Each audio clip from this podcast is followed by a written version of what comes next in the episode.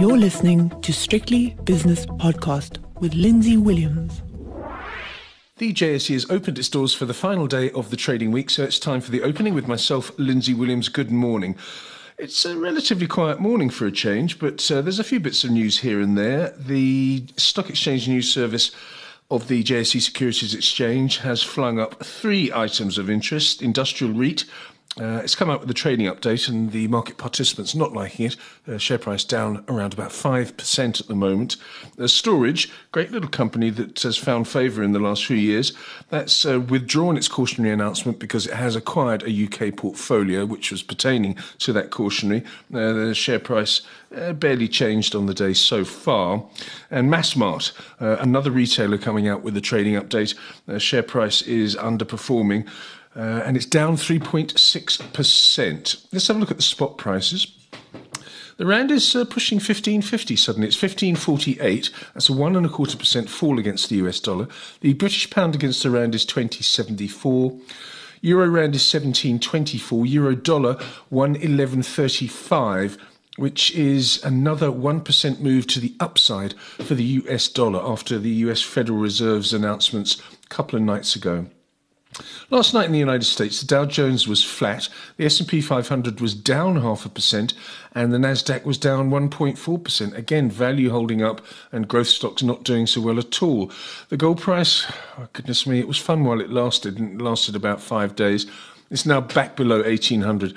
It's $1797 an ounce, which in 24 hours is a $39 per ounce fall the platinum price is down 27 to 1024 and palladium down $29 an ounce to 2343. All this to do with of course the stronger dollar because all the prices I've given you are dollar denominated of course. The S&P 500 futures getting back a bit after last night's fall. In fact, uh, quite a bit, up half a percent to 4,339. The US 10 year Treasury bond yield is 1.834% to be precise. And the South African 10 year bond yield, after yesterday's Reserve Bank decision to raise rates in South Africa, uh, the bond is now 9.345%. Our friend Bitcoin, what's that thing doing? Just below 37,000, which is up 2.2% on the day. Let's have a look now at what's um, been going up and down in the first 45 minutes of trading on the JSE. As I refresh my screen, I've got Alphamin. Uh, it's up four and a quarter percent. Lighthouse Capital up three and a quarter. PSG Konsult is a 1.8 percent winner. Vodacom has gained 1.3 percent, and Tiger Brands one and a quarter percent in the green. On the downside, the aforementioned Massmart down nearly four percent now. Investec Property Fund down three percent. Anglo American Platinum after a bad day yesterday as well down two point four percent today. South32 down one point six, and Sasol one and a half percent down.